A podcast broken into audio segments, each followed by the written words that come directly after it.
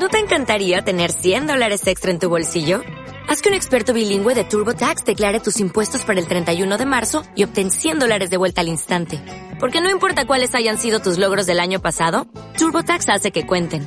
Obtén 100 dólares de vuelta y tus impuestos con 100% de precisión. Solo con Intuit TurboTax. Debes declarar para el 31 de marzo. Crédito solo aplicable al costo de la presentación federal con TurboTax Full Service. Oferta sujeta a cambios o cancelación en cualquier momento. Talento que salió. Oigan, pero les digo una cosa, ya nos vamos a poner serios, ¿eh? Yo nomás quería comprobar que los cardiólogos también tienen corazón. ¿Cómo no? Es lo único que quería Que saber. no solo revisan corazones, sino que ellos mismos tienen uno. Exacto. Oigan, el doctor Juan Gerardo Medina es cardiólogo, no es broma. Y sí tenemos un cardiólogo en el estudio.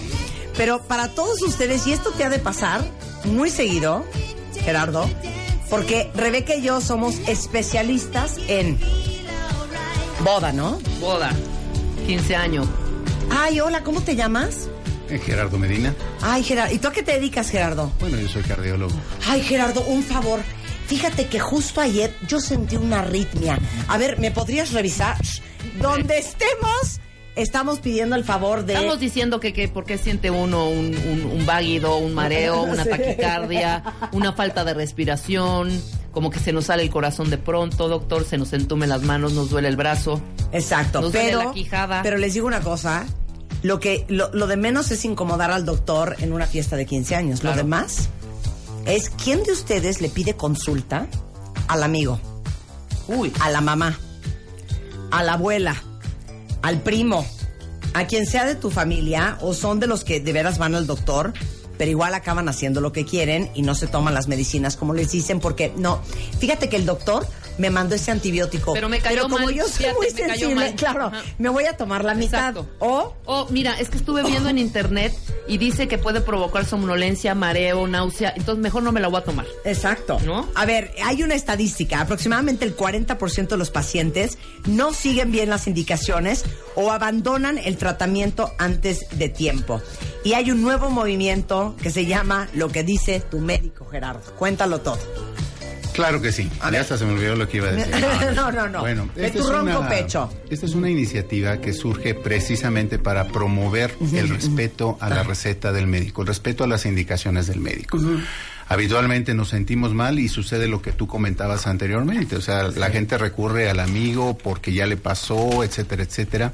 Y muchas veces también, a pesar de que el paciente acude al médico, no sigue las indicaciones al pie de la 100%, letra. sí, sí, sí. Otra situación común, llegas a la farmacia y el farmacéutico te, Te cambia receta. la receta, ¿no? O sea, te dice, mira, hay una situación más económica, eh, probablemente esto te vendría mejor, y ni siquiera consultan al médico. Hacen lo que hacen y de repente vienen las consecuencias, ¿no? Claro. El paciente pasan los días, no se compone, no se mejora, Claro. y bueno, viene la llamada, es que lo que me mandó el doctor no me funcionó. Claro. Y bueno, pues de eso se trata precisamente esta iniciativa. Oye, pero dime una cosa, si lanzaron esta campaña, lo que dice tu médico es porque debemos estar muy desobedientes en México. Definitivamente. Sí, estamos muy desobedientes. Sí, prácticamente de cada 10 personas que acuden a una farmacia, solamente una llega con una receta médica. Se entiende que mucha gente llega a resurtir su medicamento que toma de forma crónica, pero esa es una realidad, solo una receta de nueve prescripciones. ¿Es broma? No, no es broma. Porque, porque si nos comparamos con otros países, que tú has de saber muy bien, sea, en Estados Unidos no te venden Nada. Nada. Nada. O sea, así te estés retorciendo, así, así seas diabético y necesites insulina. No traes receta, no te lo venden. Exactamente. Y aquí es Sodoma y Gomorra. Yo conozco hasta traficantes de recetas médicas. Exacto. Muy pocos medicamentos. En realidad todos los medicamentos deberían requerir una receta para ser surtidos. Sin embargo, en México sabemos que esto no ocurre y podemos adquirir medicamentos sin receta. Ahora, ahí vamos a hablar de la automedicación. Uh, ahí sí pon Pues uno tache. dice, es que, pues sí, la última vez que tenía yo lo mismo, me mandaron esto, pues ¿para qué voy al doctor? Le voy a mandar comprar y ya. Habla de la automedicación, Gerardo. Bueno, la automedicación es algo no recomendable. Eh, muchas veces porque le pasó a la vecina, le pasó a mi mamá, le pasó a un amigo, tratamos de extender esa indicación a otras personas. Sin embargo, el médico, bueno, pues cuando ve por primera vez a un paciente, lo interroga, pregunta acerca de sus familiares, lo revisa, le indica exámenes de laboratorio, lo conoce profundamente y después de recabar toda esta información es cuando emite una prescripción. Esa es la responsabilidad del médico. Claro. Él ya sabe que es alérgico, él ya sabe que tiene que, que puede presentar alguna reacción, que podría o no tomar un medicamento.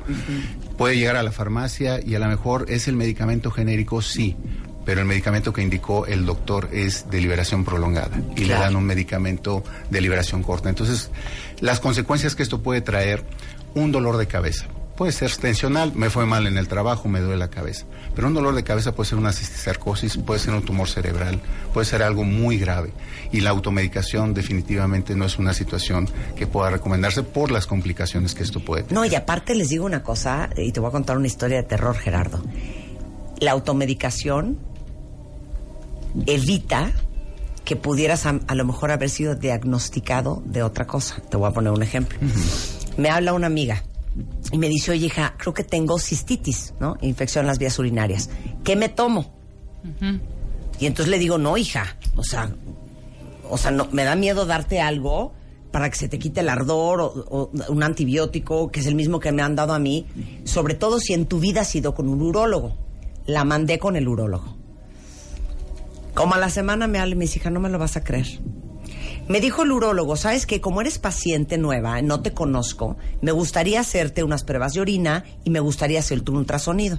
Ah, pues órale, nada que ver con la cistitis, ¿no? Nada más porque quería conocerla más a fondo. Le hace el ultrasonido, le encuentran un tumorcito en el riñón. Si no ha ido al doctor por el cuento de la cistitis, vuelve maligno. se hubiera vuelto maligno y hubiera tenido un problemón en el riñón. Claro. Ese es un es. ejemplo de la automedicación, ¿estás de acuerdo? Exacto. Ahora, este, de- ¿qué van a hacer con esta campaña? Bueno, la intención es defender la receta, defender precisamente las indicaciones del médico por las complicaciones que esto puede traer consigo. Y esto está siendo soportado por asociaciones médicas, específicamente Alianza Médica, Asociación de Facultades y Escuelas de Medicina, Colegio Mexicano de Médicos Generales, Comité Normativo Nacional de Medicina General, Consejo Farmacéutico Mexicano, Federación Mexicana de Diabetes, Fundación Mexicana para la Salud Hepática, Colegio de Medicina Interna de México, Sociedad Mexicana de Electrofisiología y Estimulación Cardíaca y Sociedad Mexicana de Trombosis y Hemostasia. O sea, es broma, casi, o sea, miles, miles. Todo el mundo está en conjunto tratando de hacernos conscientes de obedecer lo que dice tu médico, porque ahí te va otra variable. Es que ya me siento bien, entonces me dijo el doctor que 10 días, pero al día 6 ya suspendí el tratamiento. Porque Reco- ya me siento bien. Claro, y eso sucede mucho con los antibióticos, por ejemplo. Evidentemente el antibiótico empieza a hacer efecto, empieza a disminuir la cantidad de bacterias y empiezan a disminuir los síntomas. El paciente se siente bien y a pesar de que el médico colocó el medicamento se debe tomar por 10, 15 días, al sentirse bien, entonces el paciente suspende el tratamiento y lo único que hace es permitir a la bacteria que se vuelva a reproducir y que se haga resistente.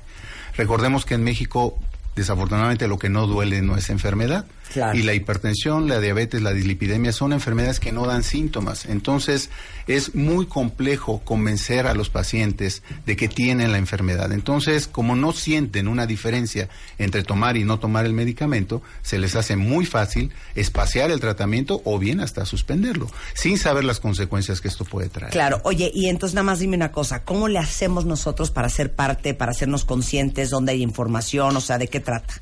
Bueno, eh, el programa eh, tiene una página de internet eh, que se llama www.loquedicetumédico.org y también tiene una serie de videos hechos por Chumel Torres que aparecen en Facebook en lo que dice tu médico. Sensacional. Y también en esta página se puede encontrar eh, entrevistas con especialistas en vivo para poder hacer preguntas y hacerlo esto mucho más interactivo, ¿no? La verdad es que los videos que eh, se hicieron con Chumel Torres son muy cómicos y a veces nos permite identificarnos como médicos Exacto. y como pacientes. Sensacional. Oye, pues mucho gusto, Gerardo. Felicidades por esta iniciativa. Toda la información, como les dijo el doctor, lo que dice tu médico en Facebook y lo que dice tu médico.org. Así es.